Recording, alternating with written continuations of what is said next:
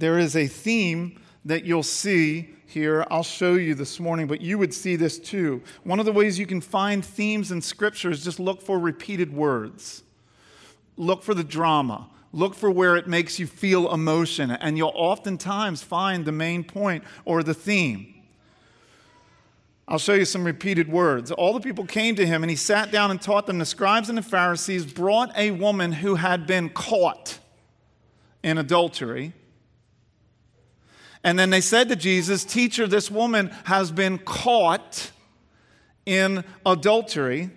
Now, something you might not catch in the ESV, but some of the other translations you would see more clearly, it gives uh, language that helps you to understand their motivations.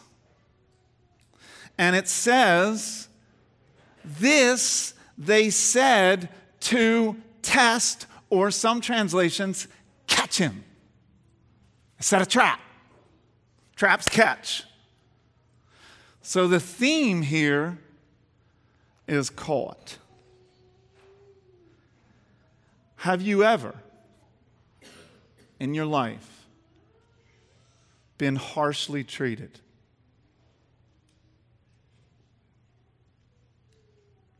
Have you ever felt like someone was setting a trap for you? Have you ever felt or experienced people doing harm to you? Have you ever been in a relationship where you were regularly treated selfishly and on the receiving end of stinging judgments? Well, then you know how Jesus felt in this moment. Have you ever made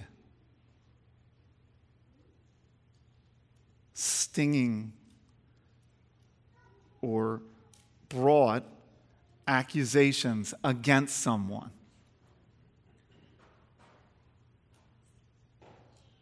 Have you ever been driven, internally driven by a sense of rightness? Have you ever said things and done things without concern for the impact or effect on others? Now, none of you are saying anything, but I trust that every one of you would nod in this. Have you ever forgotten that there's sometimes something more important than being right? That maintaining love and mercy and charity is something that's really important to God. Well, then you know how the Pharisees felt. Have you ever felt trapped in your sin? Have you ever made choices that have really screwed things up?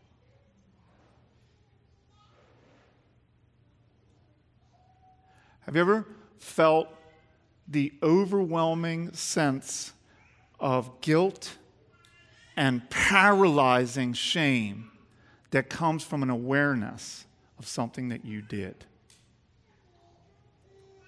Well, then you know how the woman felt. Something here for everyone. Now, let's deal with something. We got to get to work dealing with something because most of you, I don't know if you've noticed this, I hope some of you did. There is in my Bible, and probably in most of the Bibles that we're using, there's a, like a, a, a space there and a significant footnote in my Bible. The footnote has a parenthesis in it right at the end of chapter 7, and it says this The earliest manuscripts do not include verses 753 through 8, verse 11. Then I have a footnote that says, so I look down at the footnote and it says some manuscripts don't include 7 chapter verse chapter 7 verse 53 through chapter 8 verse 11. In some of your Bibles it might not even be there. This section might not even it might just end with 752 and start with 8 verse 12. What are you supposed to do with that? That should raise some questions.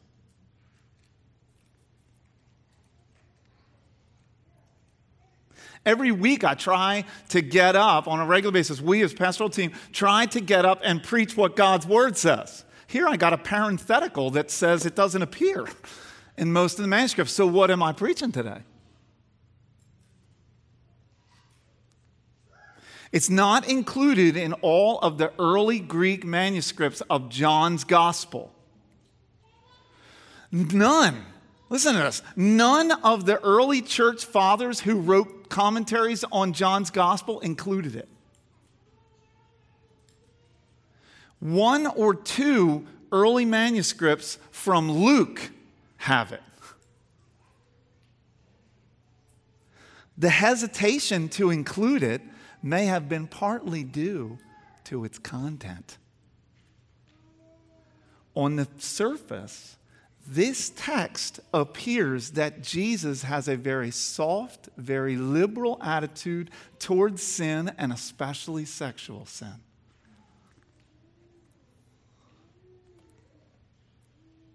Now, you know that there were no printers when the early manuscripts were written. You know that.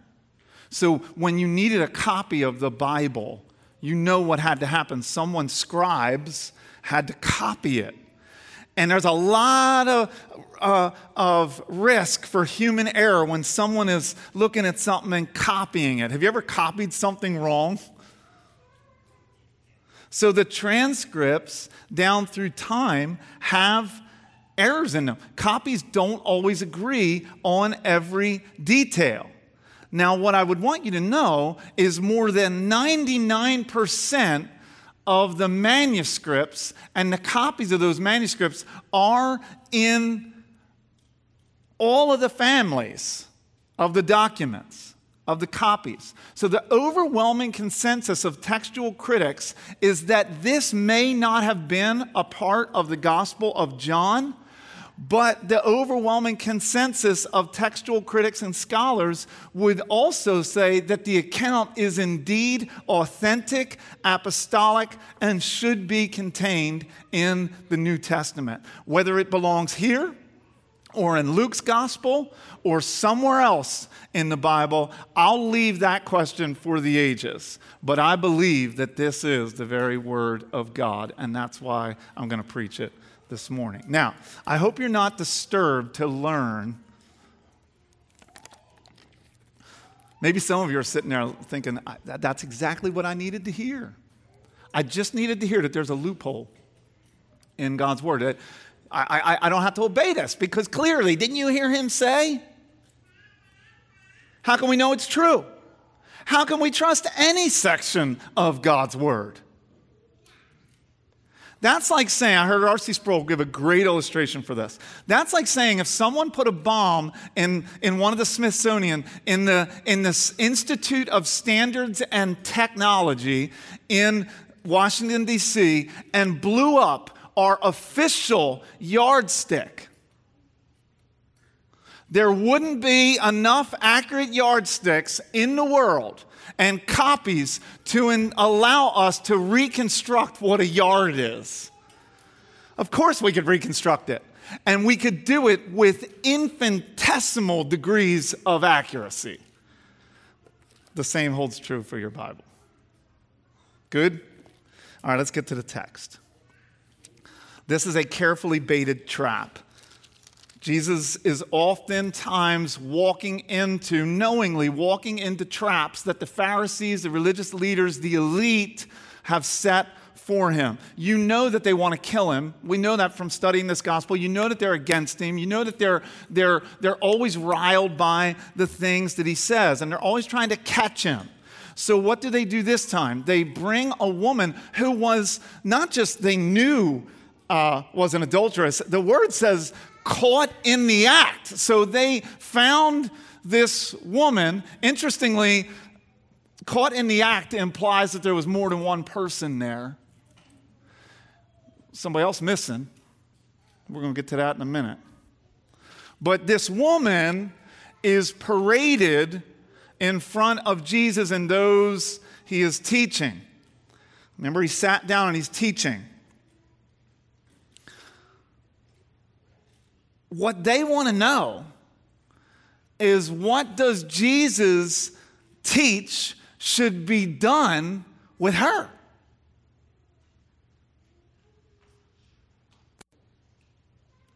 Now, we should know. We may be uncomfortable with this, but the law of Moses, the Old Testament, did indeed outlaw adultery. We live in a society that's so sexually promiscuous that that, like, that, that, that, that idea is so foreign to us. It's hard to watch a movie where there's not the implication of sexual sin going on. We just, we're inundated with it. But the law of Moses did indeed outlaw adultery, which was defined as the way we would define it sexual relations between two people, and at least one of them was married to another person. The penalty, according to Deuteronomy 22 22, was execution. That was the penalty. So they are right in, in their, their interpretation of Mosaic law. Now, the stoning, stoning was not always specified. Under Jewish law, the same punishment was warranted for those engaged, and the specific method was stoning. So the issue is clear. The law perceived to teach capital punishment in this case. The evidence is conclusive. The question is, what will Jesus do about it? Now, this trap is, is a really good one. They, they have set a really good trap for him. It's really clever because, on the one hand, if Jesus refuses to uphold Old Testament Mosaic law and uphold the stoning, then their suspicions about him are confirmed. He's light on the law, he's a heretic. That's why he heals people on the Sabbath, because he has no regard for God's law. If they can establish this, then their rejection of Jesus is justified. He's a heretic, he's a crazy man. He's not teaching, he's not in accordance with God and his word. On the other hand, On the other hand, his compassion for the downtrodden, for the beat down,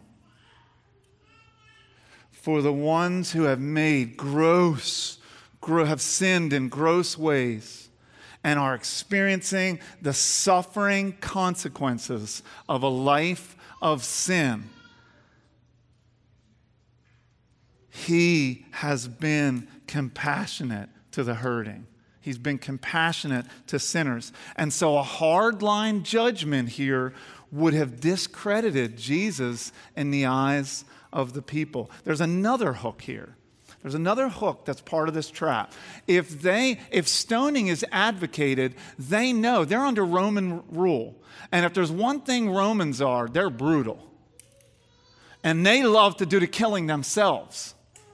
So, so the one thing they didn't allow the Jews, they allowed the Jews to practice their own law, but when it came to the stoning and the killing, they said, You leave that to us. We like to do that. So they knew that if Jesus advocated the stoning, that they might get him in trouble with the Romans who jealously retained the right to execute. So you see the trap. Now the response is mysterious, isn't it? Does anybody find that a mysterious response? Jesus bends down and starts writing in the ground. What was he writing? I want someone to make better movies of this stuff. I tried to find a good clip. I actually found a good one, but it was so corny because Jesus had a British accent.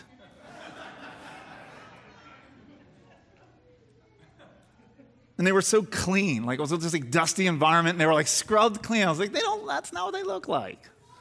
So I couldn't show you that one. I went to the Passion of the Christ, which I've never seen, the Mel Gibson one. Um, I, I, watched that and I thought, wow, this one will be good. You know, this will be a good rendition. And they, they like, they just messed with the timing of everything. I was like, what are you doing? So it was bad. It wasn't even good. This is mysterious, though. And, and who can understand his actions? He bent down and started to write on the ground with his finger. People have come up with incredible, ingenious suggestions for what Jesus was writing on the ground. We'll talk about that in a second. Certainly, it was this it was a dramatic gesture which only served to heighten the incredible amount of tension in this situation. Don't you wonder what the Pharisees thought? They hold her in there. What is she doing? On the ground, kneeling. They're charging Jesus. What are you going to do? And they're shouting. And then Jesus bends down and starts writing on the ground. They were probably like, what the heck is going on here? We're going to consider the actions of writing on the ground in a moment. Whatever we make of it, because we can only speculate. When he stood up and spoke, his words are crystal clear. We may not understand what this was all about, but I do understand what he said. And what he said contributes to the tension and the mystery. Let him who is without sin among you be the first to throw a stone at her. Jesus' actions and his words in this account present penetrating challenges to all of us. No one gets out from, from under the penetrating challenge that Jesus puts to everyone who would listen to this account. And I hope you're listening. I pray you're listening. I pray the Spirit of God would open your eyes and your ears so that you would hear what He has to say. I want to offer you three penetrating challenges that Jesus offers to all of us as we seek to understand what's happening in this account. The first is this the need for consistency in passing judgment. The need for consistency in passing judgment. If you're humble,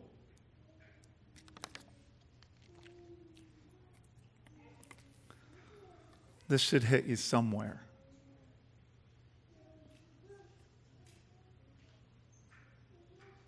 We don't want to be people who most who first and foremost come listen to preaching and read our Bibles with everybody else in mind. We read our Bibles and we listen first with ourselves in mind. The Bible holds up a mirror to you first. This is this is one of the challenges of following Jesus, a long obedience in the same direction, because over time we start to think we got it, but they ain't got it. That's dangerous. I always want to read my Bible saying, Lord, teach me. Lord, mold me. Lord, make me more like Jesus. He's not done with me yet. You might think I'm as close to Jesus as a human possibly can be. Not if you know me. Not if you really know me. I need this.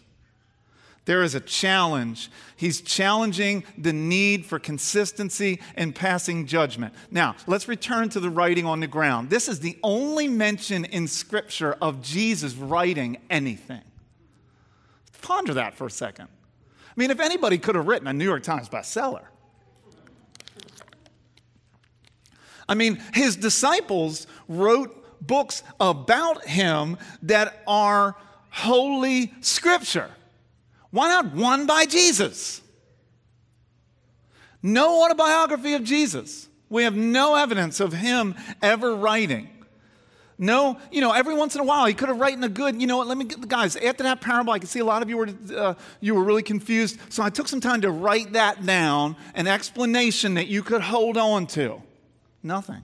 The only time we ever see Jesus writing anything in all the Bible is when he stoops and writes on the ground. When he chose to write, it was like us, like when I was a kid playing football and I was the quarterback. I would huddle everybody together. Get down, get down. You don't want, we don't want the t- other team to see what we're going to do here. And then I would draw on the ground. You're going this way and turn right. You're going this way, turn left. You're going short and just turn around. And I'm going to try to pass it to one of you. That's what it seems like Jesus is doing. The burning question, isn't it? The burning question what did he write? I want to know what he wrote. Now, we have to be careful about speculation. Ooh, gotta be careful. Calvin said, when God closes his holy mouth, we should desist from inquiry. But let's speculate. There's a place for that. That's good meditation. Speculate. There is a strong allusion to the law of God being brought here. Strong allusion to the law of God, which is said to, be, to have been written on the stone tablets, who knows their Bibles, with the finger of God. Maybe, maybe that's it. There was a practice, there's some other ones that we could go into. I'm not, for the sake of time, I'm not going to do that. There was a practice, though, in the Roman courts that before the judge gave his verdict, he would write it down and then announce it. So, so maybe there was a reference to that. My favorite theory, though, this is a theory, though. Okay? I'm speculating. My favorite speculation is linked to his eventual answer. What's his eventual, eventual answer? Let he who is without sin cast the first stone. So my speculation connects to that answer. My guess is, I'm speculating now, my guess is he kneeled down and he looked at those who hauled her in there. And then he wrote on the ground their major sin. So maybe he looked at this one and wrote embezzler, cheater. Maybe he wrote liar. Maybe he looked at them and looked at some of them and wrote adulterer.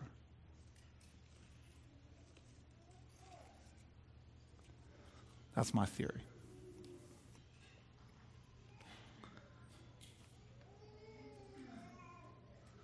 Their responsibility was to initiate the stoning, so they better be appropriate witnesses who hadn't connived in the sin.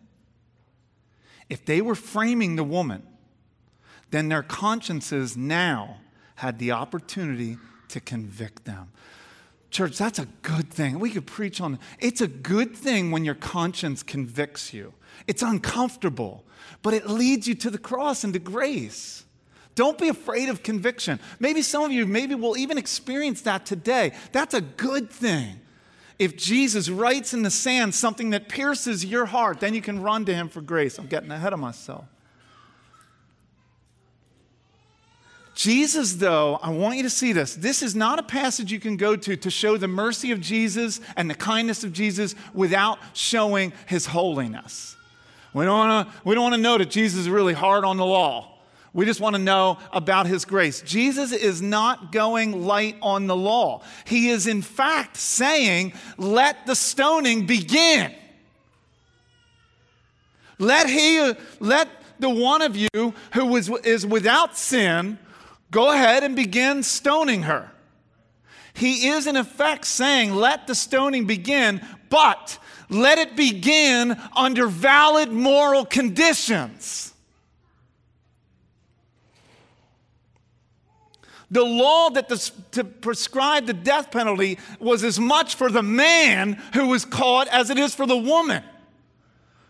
The male adulterer absence in this text is critical, church. This is a story of toxic masculinity. This is a story that shows how widely in practice it was to be sexually biased in the application of the law. And Jesus refuses to allow the woman to be disadvantaged. I love Jesus. Where was the man? Had he run for his life?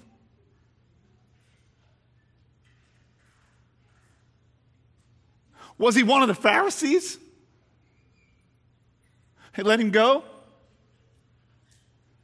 They don't want to get their buddy in trouble?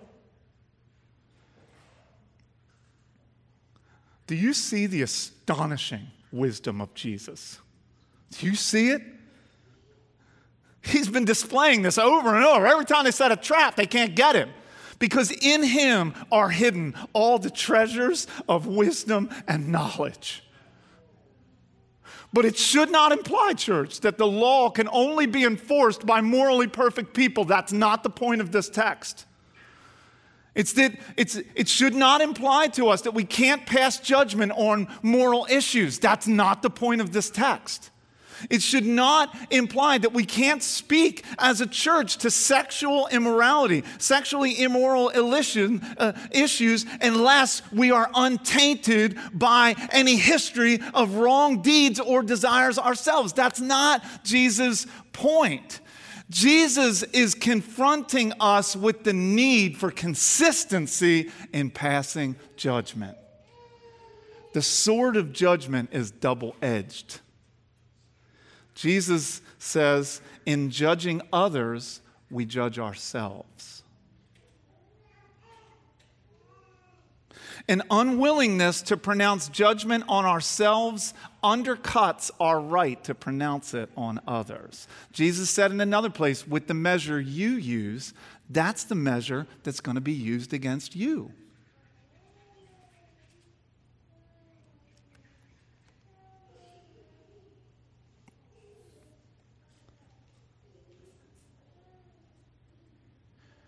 When, when I hear Jesus say that we should be consistent in our judgments, knowing myself to be someone who's not always consistent in my judgments, knowing myself to be someone who looks in the mirror and, and gives all kinds of grace, but then looks at others and won't give that same grace.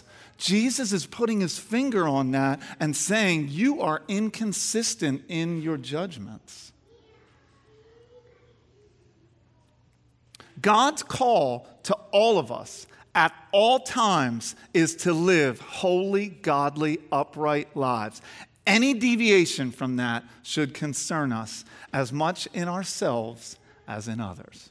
Are you concerned about any deviations?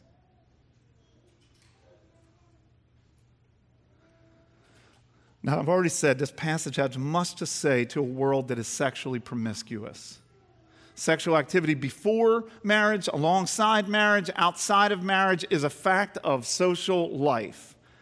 And all Christian disciples have to come to terms with a society that pressures us towards promiscuity. The pressures are unrelenting, the pressures are subtle. We must urgently and repeatedly clarify the Christian norm of sexual sanctity between a man and woman joined in marriage. We should keep preaching that and keep heralding in that because that reflects a holy God and it reflects obedience to his will. But in its handling of those who have failed, the church needs to move with great sensitivity and great understanding.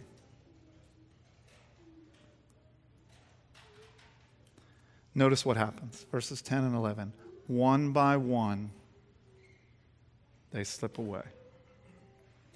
Which brings us to our second presenting challenge. These next two are a little quicker.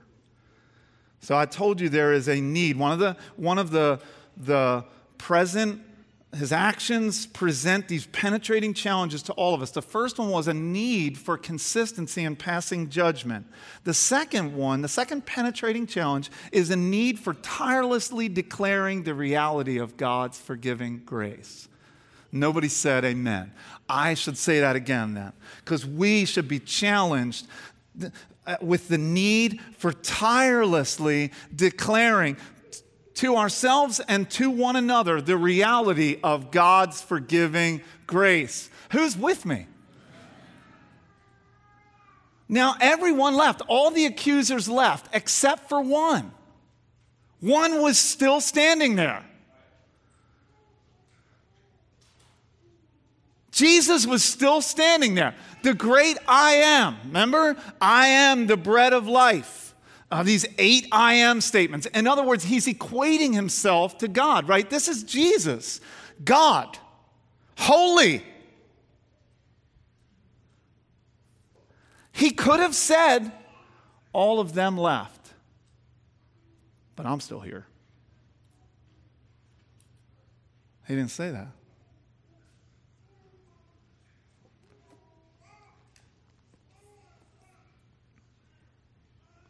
What did he say? He said to that woman the sweetest words that she has ever heard in her life. The sweetest, most comforting, this is amazing grace words that any human being could ever hear from the lips of a holy God. Neither do I condemn you. This is the great I am. The great I am who met the people of God in Sinai in fire and thunder. It's remarkable that he should say to a self confessed sinner, with the guilt of a broken commandment heavy on her heart. Neither do I condemn you. Here it is again, friends. It's been over and over in the Gospel of John. Here it is again the miracle of the grace of God, the wonder of the grace of God, the amazing grace of God. There is no greater wonder than this. He turned water into wine. Doesn't compare to this. He, he healed the soldier's dying son with a word. Doesn't compare to this. Walking on water. None of them altogether compares with this. Neither do I condemn you. In this one sentence, in this phrase, we have the heart of mercy in God that is all our hope and all our salvation forever and ever and ever. Have you heard the, the Savior say those words to you? Have you heard him say to you, Neither do I condemn you?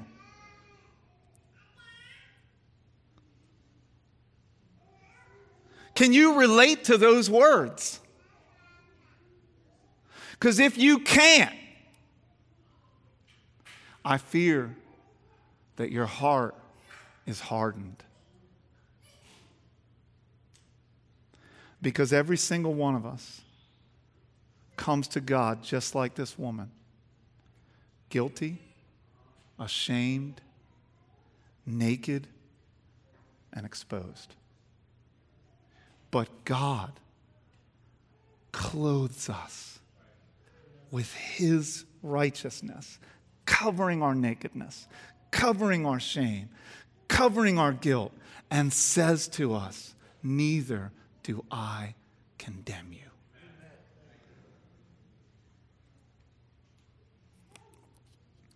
The third presenting challenge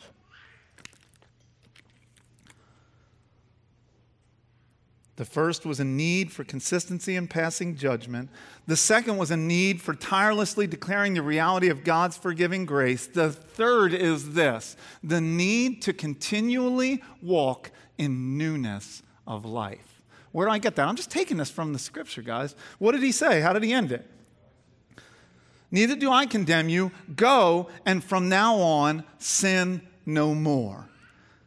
Jesus summons this woman to a new obedience to the law. So, anyone who wants to look at this text and say Jesus is light on the law, look at where he ends. He's, it's a terrible mistake to interpret this story as if the law is unimportant or if sin is unimportant. It's important. How should she respond to grace? How should she respond to those words? Neither do I condemn you. What's the, what's the logical response? What's the Jesus commanded response? What's the presenting challenge? It's the need to continually walk in the newness of life that forgiveness has purchased for you. What shall we say then? Shall we continue in sin that grace may abound? By no means. Somebody knows Romans. By no means. It's, a, it's an absurd question because you've been set free from sin. Just like the person, Renee is going to be baptized this morning, just like the person who's being baptized, you have been, you died with Christ. Your old self has died, and now you rise with him, walking in newness of life. When should you start walking in newness of life? Waiting until you get to heaven? No, right now. Right now. That's another sermon. Let me remind you, though, that Christ upheld the law here. He even set it in motion, the stoning, the application of its judgment.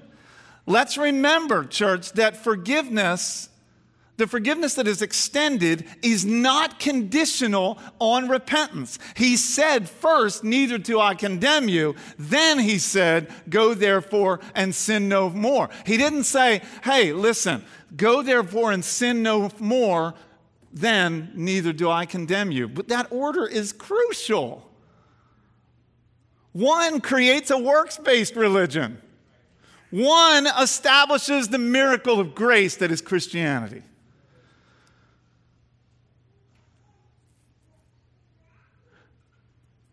Jesus clearly sees her repentance as the natural outcome of forgiveness. Are you with me on that? Do you see that? Forgiveness does not operate in some non moral sphere. Forgiveness is not above the law. Our God, the living, holy one, distinguishes between right and wrong. If, if you and I can distinguish between right and wrong, how much more does a holy God distinguish between right thoughts, right actions, right words, and those that are wrong? He's always the Holy One, even as He is also the merciful and forgiving one. For Jesus to be able to say, Neither do I condemn you. It cost him the hell of Calvary. God's not light on sin. It's like he's saying, Forgive her, Father, because you know where I'm headed. You know I'm going to pay for that. My life for hers. That's the gospel my life for yours. Sin scorches us when it comes under the light of forgiveness, says Karl Barth. Sin scorches us when it comes under the light of forgiveness. You want to meet someone who knows a deep love for Christ in their heart? It's someone who has been scorched by the reality of their sin and is, can't believe that Jesus would take their place. These are penetrating challenges for all of us. The need to be consistent in our judgments, the need to continually proclaim the miracle of God's forgiving grace, and that mercy from God calls out or produces living for God. Mercy from God brings forth living for God. There's a need to go and from now on sin no more. If you have received, then neither do I condemn you. And there is no better picture of this than baptism. We've got a number of people to baptize, and we're just scheduling them out. It's one of the sacraments of the church. We try to do communion once a month. We don't do baptism once a month. Wouldn't it be awesome to do baptisms once a month? We've got enough stacked up that we can do them once a month for a little while. Let's rejoice as Renee comes and Dave comes. We'll give her a chance to declare her faith in Jesus, that she's been one who has received the words from Jesus, Neither do I condemn you, and heard him say, Go therefore and now walk in newness of life. Let's welcome her as she comes.